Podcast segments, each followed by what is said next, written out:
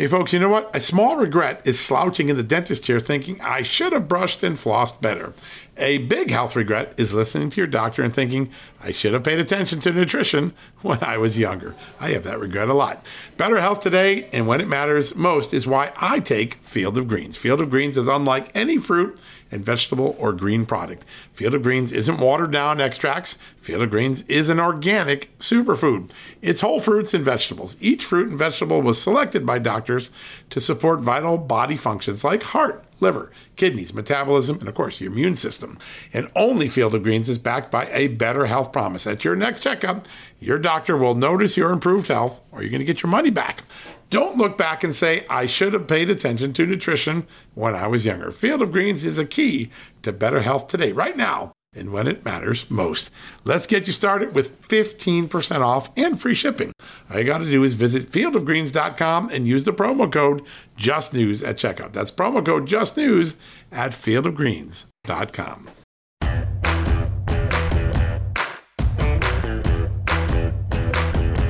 Hello, America, and welcome to the Friday edition of the John Solomon Reports podcast from Just the News. Yes, this has been an exhausting week impeachment talk and an inauguration and a major security uh, crackdown in Washington where walking to your car can take 45 minutes.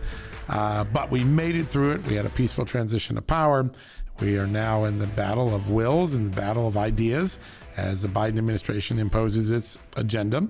And today we're going to have a very special guest, somebody I just love talking to. Jessica Anderson, the executive director of Heritage Action, is here. Heritage Action is a, is a group on the right. They're conservative, uh, but they are not people who curse the darkness. They're no longer whining about what happened in 2020. They're no longer talking about recriminations or they're on the front line saying, listen, if you're conservative, if you don't like this or you don't like that, you can either cry or you can get to work they're the get to work people. They're uh, already working on so many different things on the immigration front, on election integrity, very important to my own heart. And since we did a big election integrity project here, uh, and Jessica is going to lay out exactly what, first off, Heritage Action is doing, but more importantly, even more broadly, what everyday Americans could do. You know, this country still has all the levers of power for American people. The people are still the ultimate employers of our government, the ultimate employers of our politicians. And I think it'll be fun to hear from her the different ways that you can get involved and the different ways that everyday Americans can make a difference. The, the, an election is not the end, it's the beginning. And I, I think Jessica will make that point too. I'm really excited to have her aboard. Next week, we're going to do a more extended event with uh, Heritage Action here at Just the News, a one hour event made for television. It'll be on TV on our Real America's Voice partnership. Uh, so you'll be able to tune in. I think it's next Thursday. Uh, and on channel 219, on channel two, uh, that's channel 219 on Dish Network, channel 240 on the Hulu network, or you can come right to yeah, just the justthenews.com and check it out. But uh, Jessica is going to give a preview of that as well as have a really good discussion about policy differences, actions, activities, and of course, one of my favorite subjects, election integrity. So today, no monologue. We're going to get right to Jessica. She's way more smart and way uh, more interesting than I'll ever be. So we're going to take a quick commercial break. When we come back, our exclusive interview with Jessica Anderson, Executive Director of Heritage Action, don't miss this. It's going to give you a lot of food for thought if you're wrapped up in a blanket on a weekend and frustrated by the election not going out the way it turned out for you, the way you wanted it. This is the sort of person, Jessica, who's going to make you feel like, take the blanket off, put my boots on, let's go to work. Uh, there's a lot to be talked about, and it's all factual, It'll be fun. So let's go to that commercial break here from our great sponsors, our great advertisers, and when we come back, one on one with Jessica Anderson, the Executive Director of Heritage Action. Temp check. What kind of summer are we having this year? A family road trip summer? A beach bum summer? Or a wake me up when the sun sets summer? With Instacart, choose your own adventure and skip the shopping side quests. Where available, you can get ice cream delivered to your hotel, sunscreen to the pool, or cold brew to your bed. Well, door, in as fast as 30 minutes. Wherever you find yourself this summer, you can get the goods. Download Instacart for free delivery on your first three orders. Offer valid for a limited time. Minimum $10 per order. Excludes restaurants. Additional terms and fees apply. All right, folks, welcome back from the commercial break. And as promised, a very special guest and someone that's on the front lines of uh, reviving, I don't want to say reviving, but uh, refocusing the conservative movement after this 2020 election. Jessica Anderson, the executive director of Heritage Action, joins us. Jessica, welcome to the show. Hi, thank you for having me. Well, first off, for folks who don't know uh, uh, uh, enough about Her- Heritage Action, it's a tremendously powerful and influential um, uh, political action. We talk a little bit about what Heritage Action does every day and and how people can get involved with it. Before we even get started with the conversation, I just want people to be introduced to to what you do every day. Absolutely. So our mission at Heritage Action is is pretty simple. We want to turn all of the conservative ideas uh, and conservative public policy that you and I care about into reality here in Washington. And so we think the best way to do that is to have a, a, a really a two pronged strategy. One where you're working with lawmakers, holding them accountable for the promises that they made on the campaign trail, um, articulating and arming their staff when they're doing the right thing to keep doing the right thing. And then outside of the Beltway, we have this incredibly powerful million person plus grassroots army that is activists all across the country that care about our country and they use their influence in their communities with their families, with their friends, with whether it's a Trump club or a Republican club, whatever it is, they use that powerful outside the Beltway influence to advance those same goals. So anytime we're looking at an issue here in Washington, whether it's something from Pelosi's dangerous legislative agenda to now blocking something with Biden, the Biden Harris administration, we rely on both the inside team and the outside team to get it done. That's tremendous. And also, just you personally, I've, I've read you for years in the Wall Street Journal, The Hill, where I worked, Real Clear Policy, Clear Politics, USA Today. You've also done a lot of great public education. And just to remind folks from uh, who, who, didn't know this, you also worked at OMB for uh, President Trump, right inside the Office of Management and Budget. Yes, it was such an incredible two years to work for the president and to really be in the belly of the beast at, at the Office of Management and Budget. You know, a lot of people don't realize how much power OMB actually has when it comes to regulatory issues, all of the cabinet agencies' budgets. I mean, it sets the priorities of an administration. And, and I love working there. I love serving the president. And, and it's really that sort of fervor uh, that's guided me now at Heritage Action to take on these really important battles that we have in the coming years and certainly the next 30 days. Oh, for sure. There's so much to be done. Well, one I remember a long, long time ago when John Kasich, who had been, I think, uh, President Bush's OMB director, and he was gearing up for a presidential campaign, and someone asked, "How's this going to He says, "I was already the most powerful man in the world. I ran OMB. now I'm just running for office." and you're right. OMB is it's so people don't know it's it's just a you know an alphabet soup, but it's such an important agency, and I know you did great work there, and uh, I know the president was grateful for your service to your country. All right, I want to get into the aftermath. I mean, still, some people are still looking backwards at the election, but obviously, you guys are leaning into 2021, 2022, 2024. And I want to start with something because the optics of the Biden inauguration are very different from the actions of the Biden administration. Now, they put on a wonderful show on Wednesday, and there was a beautiful speech, and there was a of a call to unity, and there was these events where people are hugging and singing, and a young poet, you know, was very impressive, and you know, even reminded me of a young Maya Angelou. But there's beyond the message of unity, there has been immediate action that seems to be very divisive. And I wonder if you could walk us through the things that Joe Biden has done. Not what he said, but what he's done that uh, is, is certain to alienate and um, and discourage you know half the country, the the Trump nation, the Republican nation, the conservative nation. Go through the things that most bother you in the executive orders and actions he's taken in the first 36 hours. Well, first off, you're exactly right. I mean, everyone was just all over themselves in love with with Biden's inauguration. But the reality is that the actions he took within hours of leaving that inaugural stage speak much louder than any words of unity that he may have espoused earlier in the day. And and he did a slog of of executive orders, man, many of them targeted directly at at jobs. So the ones that I've been looking the most closely at this last day or two is is first, he rescinded the Keystone pipeline. This sure. is pipeline that went from Canada through the United States. I mean, this is this was part of the Trump administration's agenda to not only provide energy independence for the United States, so that way we're not uh, just completely strangled by foreign oil, but that we can produce our own energy here in the, in the states, but also to produce jobs. So when he signed this order to rescind the pipeline, it was 11,000 American jobs that were lost overnight, just like that. Mm. And these construction jobs, engineering jobs, and a lot of union jobs. jobs, right? These are blue collar union workers in many cases, right? It's all blue collar, and yeah. it's and it's about one and a half, maybe 1.6 billion dollars worth of, of worker wages that the economy was planning on for 2021. So this is a huge mistake. They should not have done this. Um, they're doing it, of course, under the guise of, of climate control, um, and it's just it's just completely um, it's just completely out of touch with the needs of, of our economy right now. Of, at a time when we should be opening up, that we should be providing more jobs, not less. Why would you go and take 11,000 people out of work amidst the backdrop of the pandemic? So I have a lot of concerns um, with his decision to do that.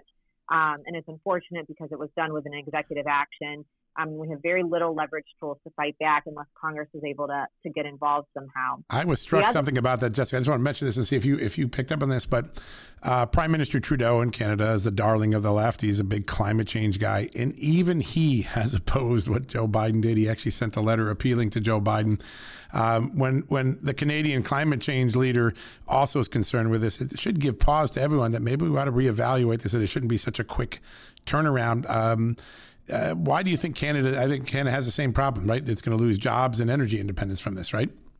Yes. I mean, look, honestly, when you're making these decisions, you have to think about two things freedom and jobs. And when you look at something like this, that it goes directly against the freedoms of the United States to not be dependent on foreign countries for energy and for oil, and then the number of jobs, I mean, it's the same calculus that a country like Canada has because they're going to lose jobs in their market with the same pandemic in their backdrop. So it is it is a, it is a misguided policy choice. It's destructive. Um, it's disappointing, and it and it certainly flies in the face of all of the flowery language from earlier in the day. I mean, he did this within like six hours of, of the speech of on unity and moving America forward. He took us back to the dark ages when it comes to to energy independence and certainly in, in taking away these jobs. So, you know, unfortunately, that wasn't the only executive order he signed uh, at the end of the day. He also um, looked at agreements of re-entering the United States into the Paris, Climate Agreement. This is another one I've got major problems with. I think all conservatives should be concerned with. Not only is the agreement costly, but it's ineffective. Um, and the other piece of this is that it gives the biggest polluter on the in the world, the biggest polluter in the world, not just the Western Hemisphere, but the world, which is China it essentially absolves them from any sense of, of climate control. They're not even included. And so not only does it does it destroy hundreds of thousands of American jobs on on the American manufacturing manufacturing side, we have a GDP problem from it of, of destroying the potential for for more money to come in that will be lost because of this agreement, and then it gives the biggest polluter, China, a total free pass um, from any form of, of accountability um, on climate that they may, may, may seek to have. So it was right for President Trump to pull us out of that Paris Agreement. It's wrong for Biden to put us back in it. Um, so that's one to watch. The other one that I think we all are, are, are really watching right now is his moves on immigration. I mean, this was this is something he campaigned on. He talked a lot about. Harris talked a lot about. I mean, these, this is a very liberal approach, arguably more liberal than even Obama um, when it comes to Biden's immigration plans. What he is proposing now is an $11 million or 11 million illegal immigrants pathway to citizenship. And so this is further than where Obama went. You had far left um, Amnesty International and amnesty groups here in the United States praising this. So you, you obviously look to see who your friends are uh, to know how extreme your agenda is. This is certainly that.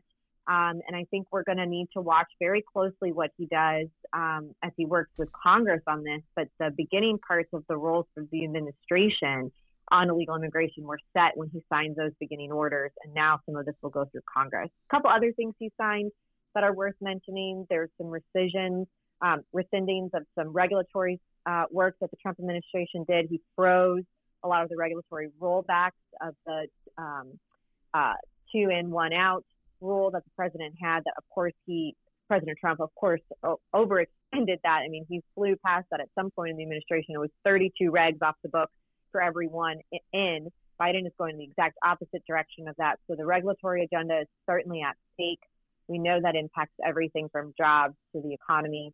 And then, of course, we know his top legislative priority of this $1.9 trillion COVID package, which would be on top of the three and a half trillion that we've already spent uh, in COVID-related responses, which is, includes a whole slew of progressive wish lists from state and local bailouts all the way to a $15 minimum wage. So, unfortunately, not a lot of good news coming out of the Biden administration date two days in. Um, and I think a lot that conservatives are right to be concerned about and right to push back on it's interesting, despite that incredible list of of uh, action already, because he's done a lot of things already as president. Uh, the left side of his party seems restless and unhappy. They want more. They don't feel like he's done enough. So, what happens in that dynamic? Do you think that uh, Joe Biden is going to have to look over his shoulder more than he even has to look at the Republican lines when he's uh, governing? I do think that's an interesting question to ask because you have within the Democrat Party these poles of those that are trying to be more moderate. They may represent a red district, but they're a Democrat here. They won by slim majority. You look at someone like Abigail Spanberger right. coming out of suburban Virginia, right? You look right. at her seat. You've got her, and then on the other hand, you've got AOC and the squad and Nancy Pelosi, very liberal progressives that have a very clear socialist agenda. And there is a tug and pull, and Biden is going to try to say one thing to one group to keep them happy and say another to another. And the best thing that we can do as conservatives, I think, is, is shine a light of transparency into the infighting within the Democrat Party. The Democrat Party today is not the party of 20 years ago. It is radically transformed and it's getting more and more radical. Joe Biden may be able to try to pull it back moderately with his rhetoric, but when you look at his actions, it speaks so much louder than any words that he might say. Now, he's going to have a hard time keeping his coalition together and I think that's something that conservatives are, are going to acutely watch. And look, at the end of the day, we want what's best for the United States. We want what's best for the country, for our families, for our religious liberties, for our schools, for our businesses. And so if we can get policies that are more mainstream from Biden, that's great. I, I want that. We we want that success. But I am very, very cautious about whether or not that actually can come to fruition because there is so much infighting within the Democrat Party from this liberal progressive end, pulling the party further and further and further to the extreme left. Yeah, that's a big issue. And I, I, want to ask about something in Main Street America. You guys are so connected to everyday Americans, and that's part of the, you know, the strength of being a grassroots organization. One of the enduring lines or, or, or messaging that Americans have taken from the last year when big government really stepped up with in these states, right? In California, New York, all the COVID restrictions were the, one of some of the most, you know, uh, strongest actions ever taken by government against freedom. In fact, the Supreme Court had to bat down several uh, efforts to to tighten restrictions on religion, and I think it was Justice Gorsuch wrote, "We don't suspend the Constitution just because we have a pandemic."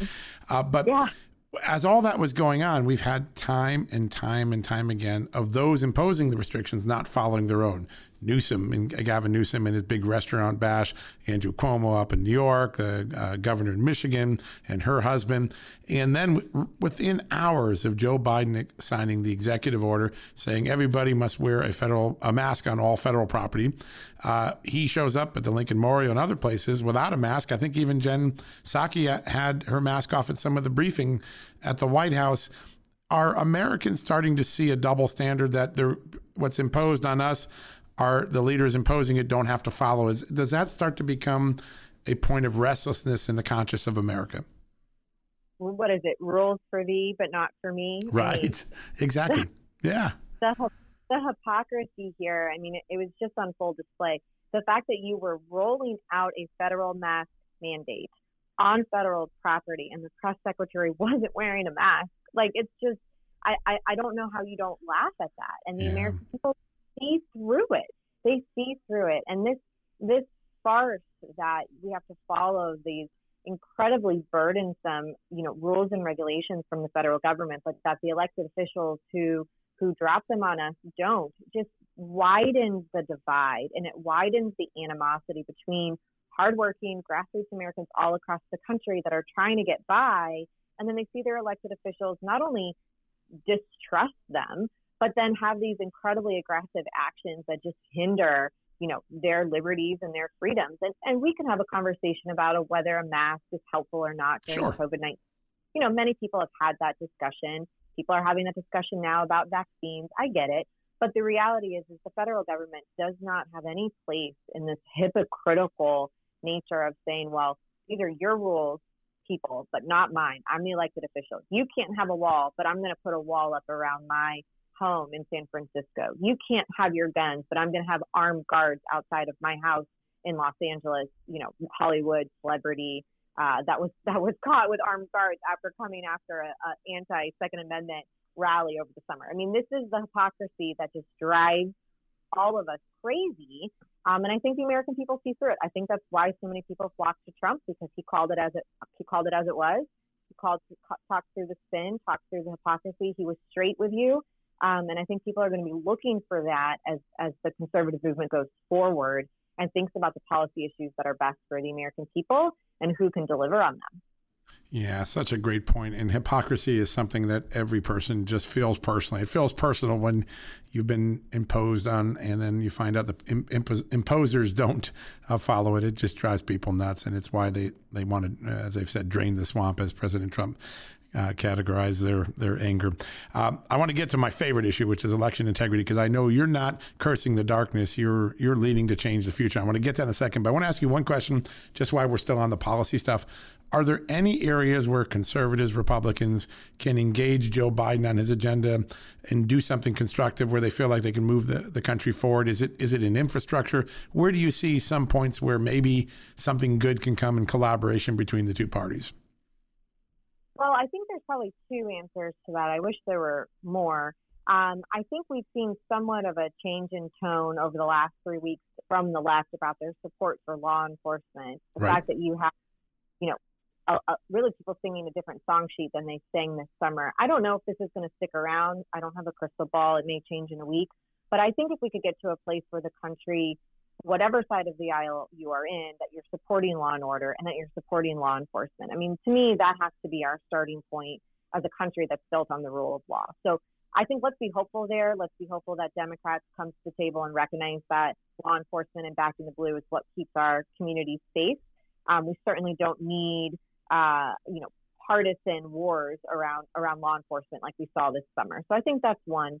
An infrastructure package is certainly the thing that's top of mind. I think the things to look for, though, is that it doesn't become this like grab bag of all these different policies that are just jammed together and really have no business being in an infrastructure package. That's the thing we need to avoid happening. If we want to have a thoughtful conversation about changes that need to be made to, you know, the potholes on our roads and and and and um, 5G and Wi-Fi across the country, let's have that debate and let's do it in a way that prioritizes not only American jobs, but our American economy so that we head in the right direction in our rebound from this pandemic. And so there could be opportunities to come together on that. Um, and certainly we should go out of our way to look for them. But, you know, I work in Washington. I, I, I abide by the Washington Golden Rule for conservatives, which is trust but verify. Sure. The old Reagan, absolutely. The Reagan doctrine, absolutely.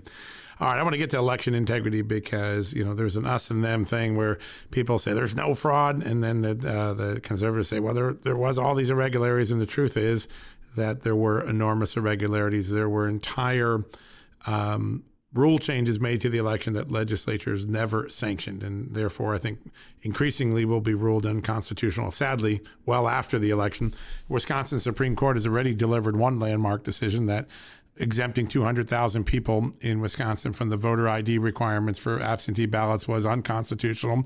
A pandemic didn't give everybody the right to say I'm homebound and do it. They're going to be more like that. But, you know, there've been two approaches. There are some that are cursing the darkness, right? We lost. It's unfair. You guys are leaning into the future. You're trying to change the future. The past is the past. You're trying to lead to the future. Tell us what you're doing on the election integrity front and how it can impact 2022, 2024. Well, first off, I think we all just need to take a pause and collectively recognize that we as Americans, as voters, we deserve to have an electoral system that we can have faith in, that we can trust the integrity of the election, the legitimacy of the results.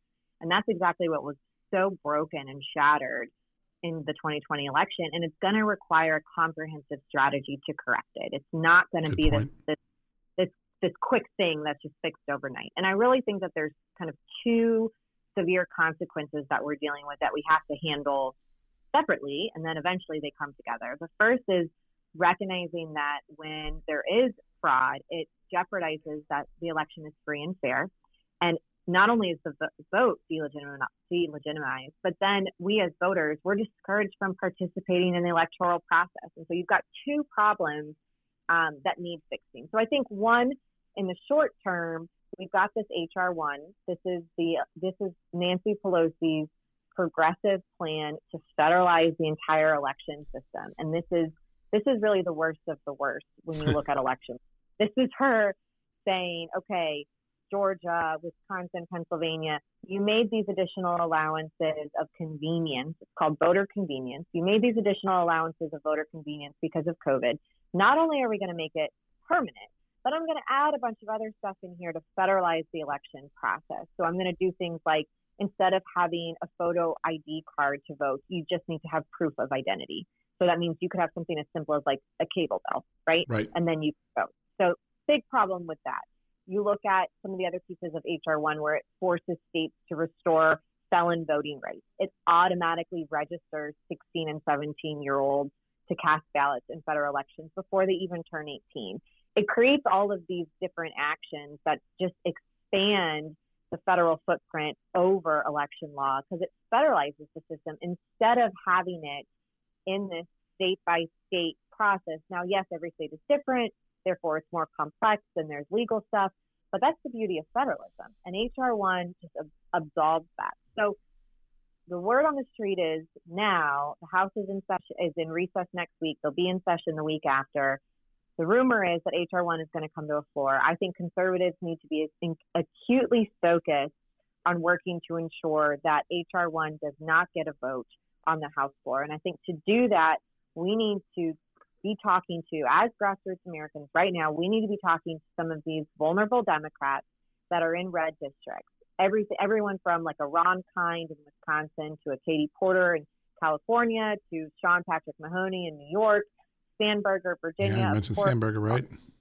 Yeah, Colin Algernon in Texas. I mean, there's a long list. There's about 20 Democrats that are in red districts. They need to hear from us that this is not okay, that federalizing the election system is not okay if we can hold back, if we can hold back Pelosi's desire to advance HR one, then it will allow us to have this second prong approach, which is to fix some of these state laws. And so when we look at the list of states that were the most vulnerable around their election laws, and I'm talking about Georgia, Pennsylvania, Wisconsin, um, even some even some parts of Florida, certainly Nevada, Michigan, Arizona every single one of these states has a different set of problems that need fixing. And some of that fixing is going to come from ballot initiatives. Some of it's going to need to come from direct state based lobbying.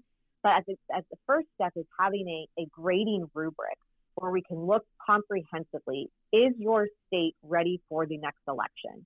Here are the 15 criteria to tell you yes or no. And then here's where to fix it a ballot initiative, a, a state lobbying effort, something that the governor can do. And then and then we can literally systematically go state by state to make some of these corrections. I think that this is going to take a year or two. I don't think this is going to be done, you know, quarter one of this year. Some state legislators recognize their problems, like a state like Iowa. They're already trying to fix and clean up their books. North Carolina, the state legislators there, they're like, they they are so laser focused on this. Yeah, they are. To fix, you know, they're going to fix some problems sooner than later. Georgia, Georgia was a national disgrace they're going to look closely at this. So we need to make sure, I think, as grassroots Americans, to put the pressure on these state legislators to make the changes where they can, where they need to, because if not, this erosion of public trust in the election system is just going to get worse. And, and we're not going to find our way out of it. And not only that, but we're going to have elections that are selected by fraudsters and not chosen by the people. So we've got to have this kind of one two punch where we block HR1 from federalizing the election system here in Washington. And then we start tackling some of these state laws and, and that we're transparent, that we tell the American people the changes that we are making as we make them. So that way we build back that trust so that you voter in Georgia, you voter in North Carolina and Wisconsin and in Pennsylvania, wherever, that you can actually trust that your vote is safe and secure and it wasn't just rigged and stolen at the end of the night. So you know, we've got a lot of work to do. I think this is the best way to do it. block HR1 and then start tackling some of these state laws and to do it in a real systematic way where we start with a report card, everyone lay everything on the table, what are the changes, and then who, what body of the legislature makes that change that's needed for your state. So important. And you mentioned the legislators. That most of the states you mentioned are under Republican control when it comes to legislators. And I, have talked to many state legislators who said, "Man, we were asleep at the switch. We didn't realize that the, what the Wisconsin Election Commission or Governor Evers was doing in Wisconsin, or what the uh, consent decree in Georgia occurred. We didn't realize they were changing our intent." Are you engaged at the state legislative level, and are are these legislators, particularly Republicans who control both houses in most of those states, are they ready to to reclaim their right in in under the Constitution to set the rules themselves? Very much so. I think you've got not only state legislators that realize that they've been asleep at the wheel, that they need to do more, that they need to take an audit of the books and really understand the election law, but then also like the technology that's around the election, the procedures that are set at the precinct level, the waiting period for ballots. I mean, it's, it is a long list of things and a long list of responsibilities that state legislators have. And so they're waking up to this. They need support from grassroots Americans to take this serious. And I think we need to go in as a group like Heritage Action. And of course, there are others that are doing this so well that can go in and, and talk them through the legal stuff and where to make the changes and to get this done because we cannot have another election in 2022 where we've fundamentally lost trust and that we, we, we can't trust the legitimacy or the outcome. We, we cannot go through this again as a nation. So yeah. I think it has to be the top priority. I, I really do. And I think, you know, we're going to have policy fights here on the legislative side. We're going to have nominations moving through from Biden's um, cabinet and his agenda. Obviously, Pelosi and Schumer will have a legislative agenda.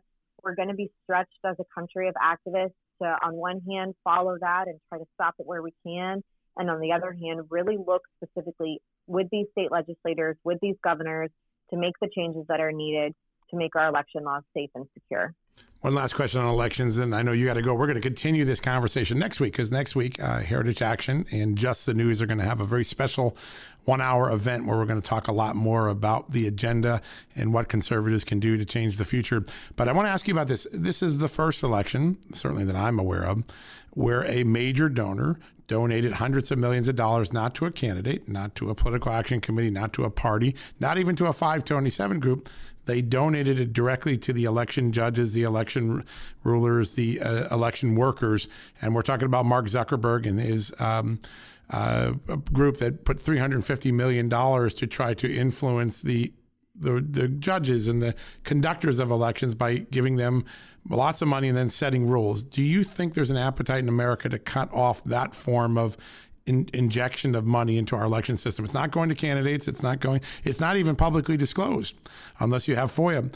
Is is that an area that is part of your election integrity agenda? I think it has to be, and I think the reality is, is when you look at a situation like like the Zuckerberg uh, donation, this is this is the this is the law evolving. These are not issues that America had 20 years ago. Yeah, great and point. So, yeah, and so we have to we have to be willing not only at the federal level through Congress, but through the courts to to go and to answer the hard questions around this. Is that okay? You know, Facebook Facebook tries to have it all the different ways, right? They're nonpartisan, they're a public utility, they're a private company. Like they, they say all those different things, and and you at a certain point that just can't stand. And I think you have to have courageous leaders like what we see with Senator Hawley and Senator Cruz that are asking these hard questions about tech, big tech's role in our day to day life. And, and that's where the law has to evolve. And we have to be able to, to meet the country's changes with a legal response. And so I think Congress needs to look at this through not only their hearings and their jurisdiction, but I think it probably needs to look, be looked at through the courts as well and to understand if this is okay. And if it is okay, then what are the guardrails for it? But if it's not okay, there needs to be consequences for it. And so I think the American people are fed up with this. I think this is what builds more and more distrust and more and more of a divide. Um, and these are the exact sort of changes that I think need to be part of our comprehensive strategy looking forward the next two years. Such a good point. Well, we're going to continue this conversation next week with our very special event that we uh, will be having. And uh, Jessica, in the meantime, when people want to follow you personally, where they want to follow what Heritage Action uh, is doing, what's the best way for people to get connected? Well, first and foremost, you can text action to 51776. So 51776. You can text action to it. That's easy to remember. yeah, easy. 51776. Text action to that number. You'll get all your updates right on your phone, call scripts, who to call, when to call, what the latest votes are, and you can stay up to date with the Election Integrity Project as well. And then you can follow me on Twitter at Jess Anderson too, or on our website, heritageaction.com. And John, I'm so excited for our big event next week. I think this is going to be the exact sort of conversation we need to have with all the key players talking about how do we fight the Biden agenda and what's next for the conservative movement. Yeah, we are too. It's a very exciting event. Great experts. We can't wait to um, to uh, hold it, and we'll be writing about it and learning from it for weeks afterwards. So, Jessica, thank you for all you do, and I'm certain we're going to have you back on this program pretty soon. So, thank you again. Thank you. Thank you so much for having me and, and to all the listeners for all the hard work out there. This country is great. And God bless you and God bless America. You too, Jessica. All right, folks, we're going to go to quick commercial break. When we come back, we'll wrap things up for the day. Getting the smile and confidence you've been dreaming about, all from the comfort of your home, isn't a total mystery with Byte clear aligners. Just don't be surprised if all your friends start asking, What's your secret? Begin by ordering your at home impression kit today for only $14.95. Byte clear aligners are doctor directed and delivered to your door. Treatment costs thousands less than braces, plus, they offer flexible financing, accept eligible insurance, and you can pay with your HSA FSA. Get 80% off your impression kit when you use code WONDERY at Byte.com. That's B-Y-T-E dot com. Start your confidence journey today with Byte. the comfort of your favorite seat is now your comfy car selling command center, thanks to Carvana. It doesn't get any better than this. Your favorite seat's the best spot in the house. Make it even better by entering your license plate or VIN and getting a real offer in minutes. There really is no place like home. And speaking of home, Carvana will pick up your car from yours after you finalize your offer. Visit Carvana.com or download the app and sell your car from your comfy place. All right, folks, that wraps up the last edition of John Solomon Reports for this week. What a week it's been. I'm exhausted. I'm sure you are too. We're going to get some rest this weekend, try to rejuvenate the batteries, come back Monday with some more breaking news. Next week, we will have a significant amount of new information from the declassified documents. I also have some new documents that aren't from President Trump's declassification, but came from a different source who had them declassified. We're going to have some news breaking out all over just the news, all over John Solomon reports. Uh, some interesting stuff about Andy McCabe, the former deputy director, acting director of the FBI, James Comey's right hand man. We're going to have some interesting revelations about him and his documents and his text messages. We're going to have a lot of fun with Stefan Halper, the, the former uh, informant, the second informant, not Christopher Steele, the other informant in Russia collusion. Some of the instructions uh, that the FBI was giving him. If you thought you might believe James Comey said we weren't spying on the Trump campaign, I bet you're not one of them. But if you were one of them, listen up next week. Check us out at John Solomon Reports and justthenews.com because we're going to show you what spying really looks like, what the FBI really did to embed itself in the Trump campaign so it could record people, learn secrets, tattletale on the Trump campaign, and send it back to the FBI. These documents are explosive. I was on Sean Hannity earlier today's radio show, and I've said, you know, I've gone through these documents now for about 72 hours. We're breaking one story a day and putting the documents out for everybody to read. I think there's a lot of interest in them. But here is one of the things I thought about. These documents, the ones that the president declassified and some of the others have given me, are to um, judicial integrity, are to civil liberties, I believe, what the Pentagon Papers were to the Vietnam War. That's how explosive, important, in depth, re- revelatory these documents are. So come back next week. We're going to spend a lot of time with them. We might take a couple shows and just do specials about the documents. So much to learn, so much to be uh, broken out, so many exclusive news. I'll be on this weekend with uh, Maria Bartiromo on the Sunday show. Check me out there. And then next week, we will be back in the saddle here many more exclusive stories to break with you, documents to share. We're not trying to make up your mind. We're about informing you, not indoctrinating you. We'll give you the information. You get to make up your mind. We're going to give you news. We're not going to give you noise. We're really lucky to have you in our family. We thank you so much for all you're doing for us by listening and reading and watching. And I ask that you uh, have a blessed weekend. May God bless you. May God bless this great country of America. We'll be back on Monday.